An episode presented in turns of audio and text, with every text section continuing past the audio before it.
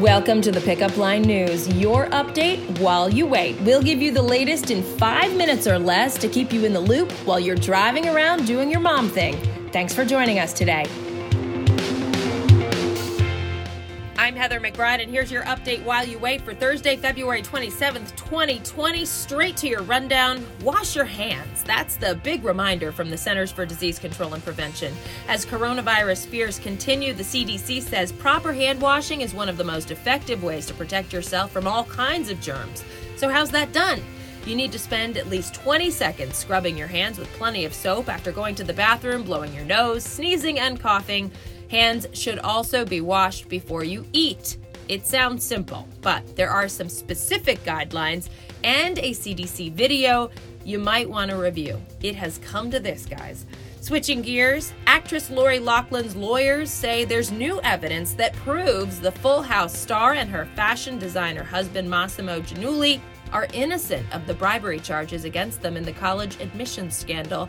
Those attorneys believe newly released notes belonging to the alleged mastermind Rick Singer show that federal investigators instructed him to lie, saying all parent participants knew their payments were actually bribes and not legitimate school donations. And now for your lowdown, look what you made me do. Taylor Swift's video for The Man dropped early this morning, taking aim at how the star is treated in comparison to her famous male counterparts. The badly behaved man in the video is Taylor Swift in disguise. Lots of hidden messages reportedly embedded in the video. The full list in today's issue and which celebrity's voice is used for Swift's alter ego?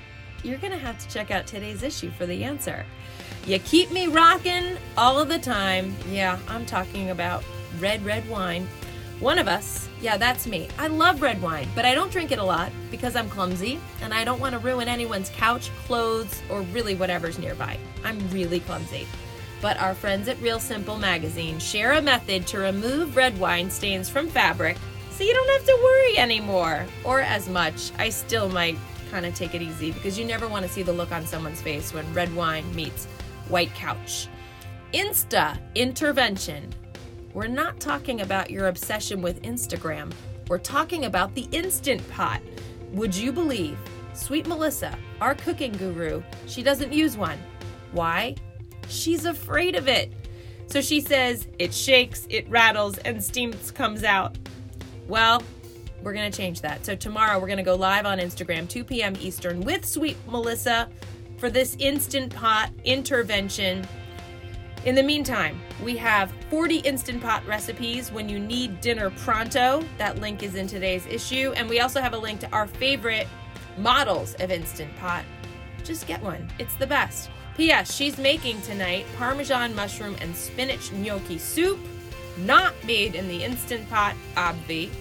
Also, she will still add you to her weekly email it comes out Saturday mornings, and it's not only a preview of the upcoming recipes, it's also suggested sides, which just takes the guesswork out of it.